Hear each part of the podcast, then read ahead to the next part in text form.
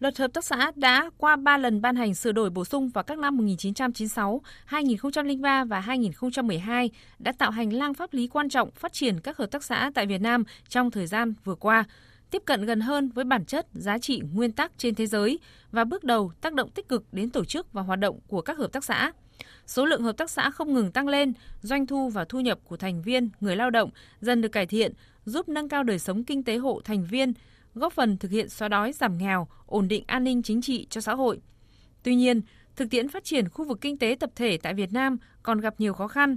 Bên cạnh những khó khăn nội tại của các tổ chức kinh tế tập thể như điều kiện kinh tế xã hội của thành viên thấp, trình độ năng lực của đội ngũ cán bộ đa số còn yếu, cơ sở hạ tầng, vật chất, kỹ thuật nghèo nàn, các chính sách của nhà nước về cơ bản chưa hỗ trợ được nhiều, các hợp tác xã gặp khó khăn trong tiếp cận các chính sách về vốn, đất đai, về khoa học công nghệ, thị trường.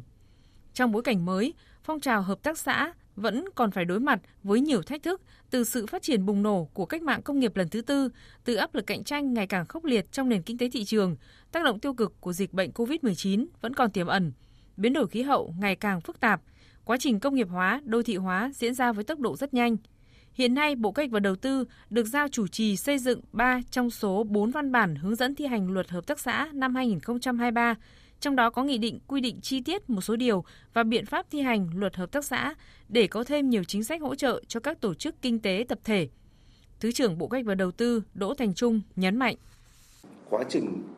hội nhập kinh tế quốc tế thì ngày càng phát triển mạnh mẽ và sâu rộng. Hợp tác xã cũng không tránh khỏi cái việc mà đáp ứng được các nguyên tắc, quy chuẩn, tiêu chuẩn của quá trình hội nhập. Và các thách thức này thì đặt ra đòi hỏi yêu cầu bức thiết đối với khu vực kinh tế tập thể phải có sự thay đổi, phát huy được lợi thế để liên kết cùng nhau hợp tác lại. Và mỗi thành viên hợp tác xã để từ đó thì tăng được quy mô, mở rộng năng suất, công suất, nâng cao hiệu quả sản xuất và tăng khả năng cạnh tranh, thích ứng để phát triển bền vững trong thời gian tới. Và chúng tôi kỳ vọng luật hợp tác xã mới sẽ tạo động lực mới tạo một hành lang khuôn khổ và thực sự là đóng vai trò kiến thiết giúp cho ờ, hợp tác xã ờ, kinh tế tập thể ngày càng phát triển.